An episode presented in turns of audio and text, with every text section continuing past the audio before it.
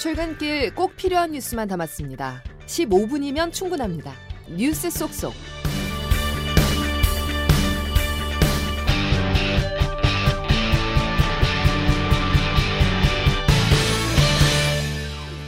여러분 안녕하십니까? 10월 6일 금요일 CBS 아침 뉴스 김은영입니다. 어제 국회에서는 김행 여성가족부 장관 후보자와 유인촌 문화체육관광부 장관 후보자에 대한 인사청문회가 열렸습니다. 인사청문회 내내 여야 의원들의 고성과 막말이 이어졌고 김행 후보자 인사청문회는 여당 의원들이 집단 퇴장하면서 결국 파행됐습니다. 조태임 기자가 보도합니다. 청문회에서 모든 걸 밝히겠다고 공언했던 김행 여성가족부 장관 후보자. 하지만 자료 제출을 요구하는 야당 의원들과 자료 제출을 거부하는 후보자 간 공방은 청문회 내내 이어졌습니다. 저는 자료를 거의 못 받고 있습니다.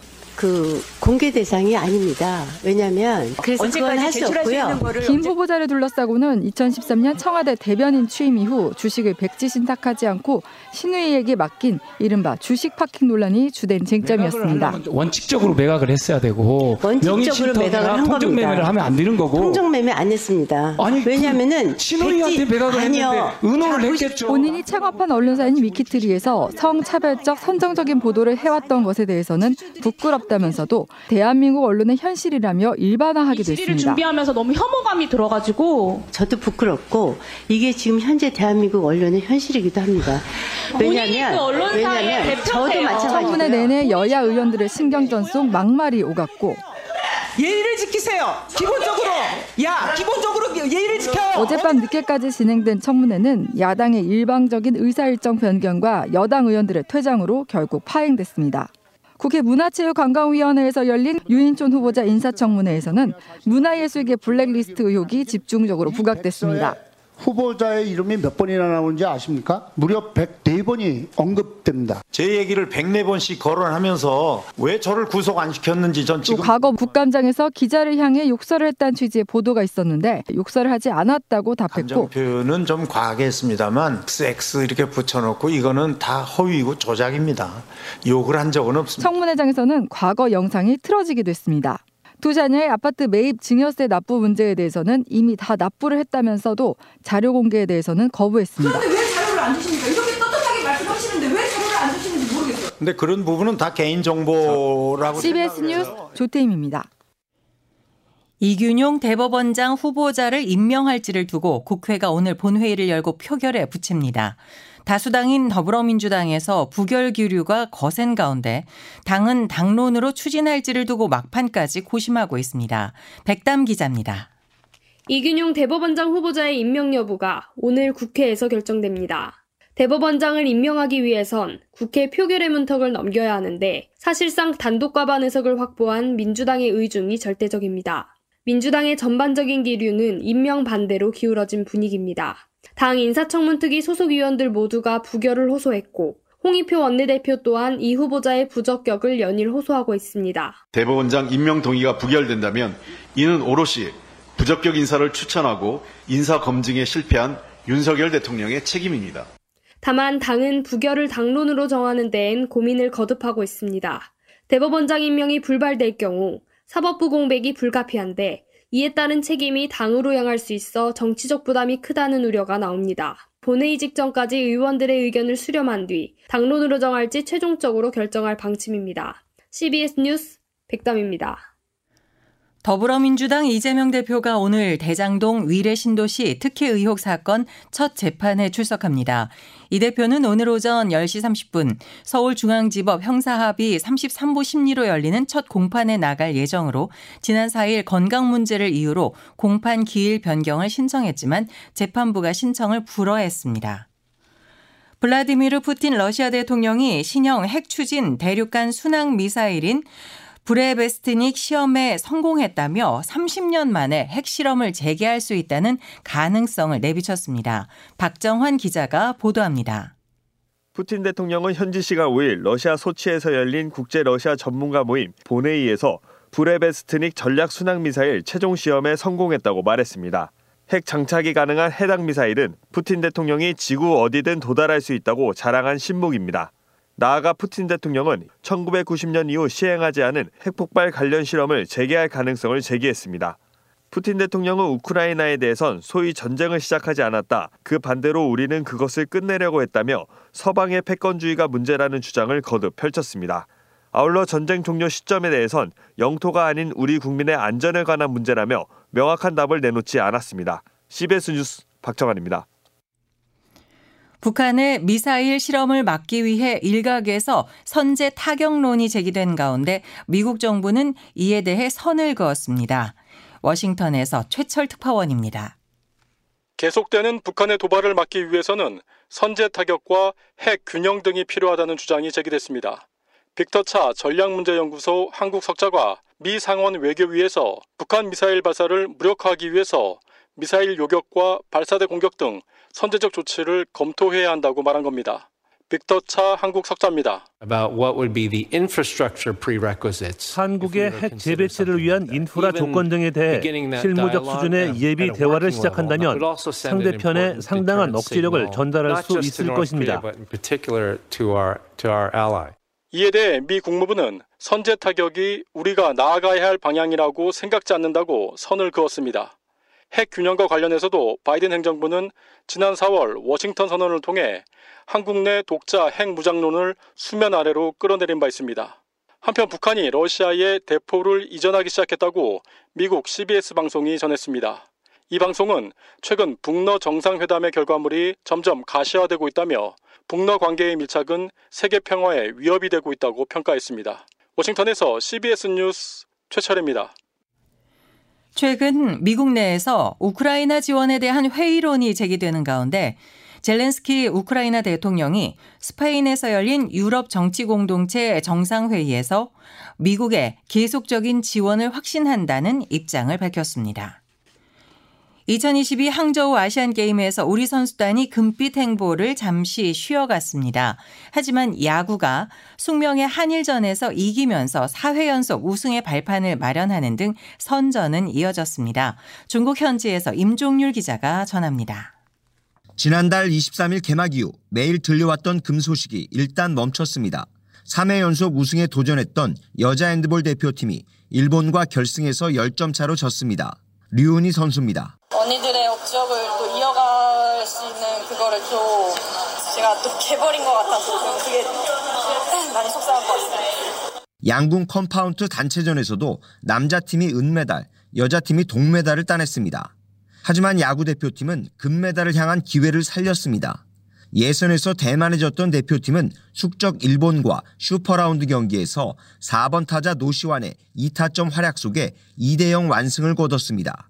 오늘 중국과 경기에서 승리하면 결승에 진출해 4회 연속 우승에 도전합니다. 일본을 상대로 6이닝 무실점 역투를 펼친 선발 투수 박세웅 선수입니다. 어, 이제 저희 2승 남았고요. 어, 이 남은 2승 다 해서 돌아갈 수 있도록 준비를 할 거고 여자 농구도 남북한 대결에서 다시 승리했고 레슬링 김민석, 주성현과 역도 김수현 등이 동메달을 보탰습니다. 오늘은 양궁 리커브 남녀 단체전 등에서 다시 금빛 소식을 이어갑니다. 항저우에서 CBS 뉴스 임종률입니다. 올해 노벨 문학상 수상자로 노르웨이의 극작가이자 소설가 욘 포세가 선정됐습니다. 최인수 기자입니다. Very welcome to the Swedish Academy.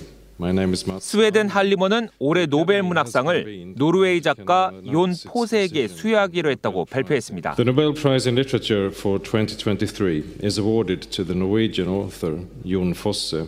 문학상 발표에 Give Voices to the Unsayable이라는 표현이 등장했는데 그의 혁신적인 희곡과 산문이 말로 할 수 없는 것들에 목소리를 주었다는 수상 이유입니다. For his innovative plays and prose which give voice to the unsayable. 포세는 북유럽권에서 널리 알려진 작가로 40여 편의 희곡을 썼습니다.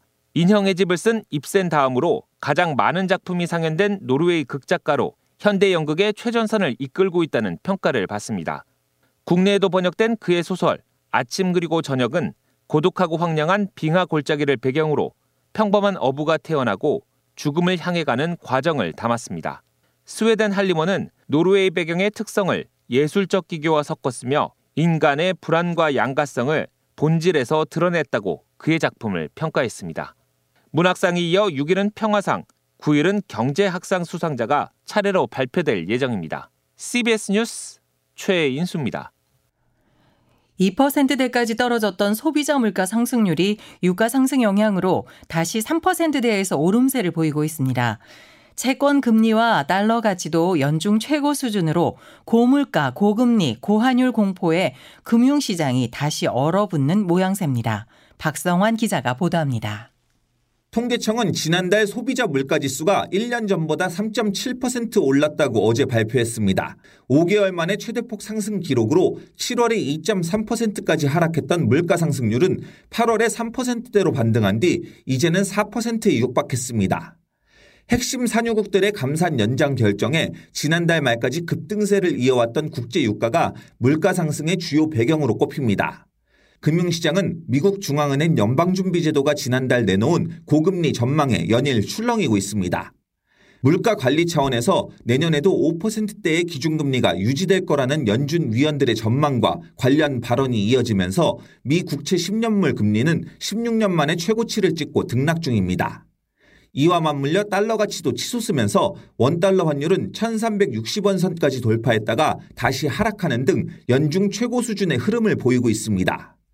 고물가, 고금리, 고환율 공포가 다시 부각되면서 국내 증시도 곤두박질치자 정부도 시장 안정 메시지를 연일 내고 있습니다. 추경호 경제부총리입니다. 국내외 금융시장 상황 전개를 예의주시하면서 한층 더 높은 경계심을 갖고 전문가들 사이에선 적어도 미국 기준금리 결정 회의가 예정된 11월 초까지는 금융시장이 안정세로 접어들기 어려울 것이라는 전망도 나옵니다. CBS 뉴스 박성환입니다. 정부가 3대 개혁으로 강조해온 연금 개혁이 내년 총선 이후로 밀릴 가능성이 높아졌습니다. 논의에 키를 쥔 국회 연금 투기가 또 재연장된 건데 개혁의 시급성보다 표심을 의식한 게 아니냐는 비판이 나오고 있습니다. 이은지 기자입니다. 윤석열 정부가 국정과제로 내세워온 연금 개혁의 밑그림이 연내 나오기 힘들 것으로 보입니다. 여야가 국회 연금개혁 특별위원회의 활동 시한을 이달 말에서 내년 5월로 연기하기로 합의한 겁니다. 앞서 지난 4월 말에서 6개월을 늘린 데 이은 재연장입니다. 특히 이번엔 종료 시점을 총선 이후로 늦추면서 사실상 22대 국회로 공을 넘겨버렸다는 지적입니다. 연금 특위가 꾸려진 것은 지난해 7월 정부가 국회에 연금종합 운영 계획안을 제출해야 하는 기한은 이달 말입니다. 받는 돈인 소득대체율 인상 여부를 떠나 보험료율 인상은 불가피한 상황임을 고려하면 선거에 불리한 이슈를 의도적으로 피한 게 아니냐는 비판이 나옵니다. 남찬섭 동아대 사회복지학과 교수입니다. 21대에서는 통과되기 어렵겠죠. 너무 가깝고 네네. 그러니까 뭐, 뭐 안을 만드는 정도까지 또 특위가 전문가 중심으로 논의를 전개하다 보니 정작 청년 세대를 포함한 당사자들의 목소리가 실종됐다는 지적도 제기됐습니다. 주은선 경기대 사회복지학과 교수입니다. 보험료 부담이라든지 음. 연령이라든지 또 기타 이제 그런 부분에서 이제 당사자라고 할 수 있는 하고의 이제 협의나 이제 논의하는 과정 자체가 그동안 싹 비어 있었잖아요. 일각에서는 지금이라도 여야가 자체 연금 개혁안을 내놓고 사회적 공론화에 나서야 한다는 목소리도 나옵니다. CBS 뉴스 이은지입니다. 추경호 부총리 겸 기획재정부 장관은 현재의 고유가 상황이 이어지면 이달 종료되는 정부의 유류세 인하 조치를 연말까지 연장하는 방안을 검토하고 있다고 밝혔습니다. 2023 서울 세계 불꽃 축제가 내일 저녁 7시 20분부터 8시 30분까지 여의도 일대에서 개최되며 경찰은 일부 도로를 통제할 계획입니다. 내일 모레 오전에는 서울 광화문 일대에서 2023 서울 달리기 대회가 열리며 경찰은 시민 불편을 최소화하기 위해 교통 경찰 등 인력 1,400여 명을 배치할 예정입니다.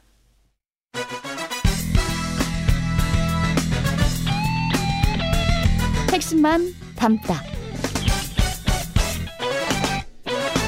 Save your time.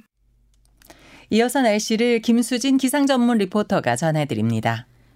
네, 금요일인 오늘 아침 또다시 올가을 들어 가장 쌀쌀한 날씨를 보이고 있습니다. 오전 7시 현재 서울의 아침 기온은 9.6도로 어제와 비슷한 상태지만 그 밖에 대관령 0.5도, 태백 2도, 파주 5도, 대전 9도 등의 분포로 대부분 어제보다 적게는 1, 2도에서 많게는 5, 6도가량 더 낮은 기온을 보이고 있습니다. 특히 대관령에서는 오늘 아침 올가을 첫 서리와 첫 얼음이 관측됐는데요. 강원 내륙과 산지에서는 오늘 아침까지 도로 살얼 음 흐름이 나타나는 곳도 있을 것으로 보여서 교통안전에 더욱 유의하시기 바랍니다. 그 밖에는 오늘 전국이 대체로 구름 많은 날씨를 보이는 가운데 남부와 제주도는 낮부터 차차 흐려지겠고요. 낮 최고 기온은 서울, 대구 22도, 춘천, 청주, 광주 21도의 분포로 어제보다 2, 3도가량 더 높아서 일교차가 더욱더 크게 벌어지겠습니다. 그리고 주말인 내일부터 한글날까지 사흘간의 연휴 기간 동안에는 대체로 예년 수준의 완연한 가을 날씨가 이어지겠습니다만 내일 늦은 오후부터 오후부터 모레 낮 사이에 강원 영동과 제주도 남해안을 중심으로 비가 오락가락 이어지는 곳이 있겠습니다. 날씨였습니다. 이상으로 CBS 아침 뉴스를 마칩니다. 함께 해 주신 여러분 감사합니다.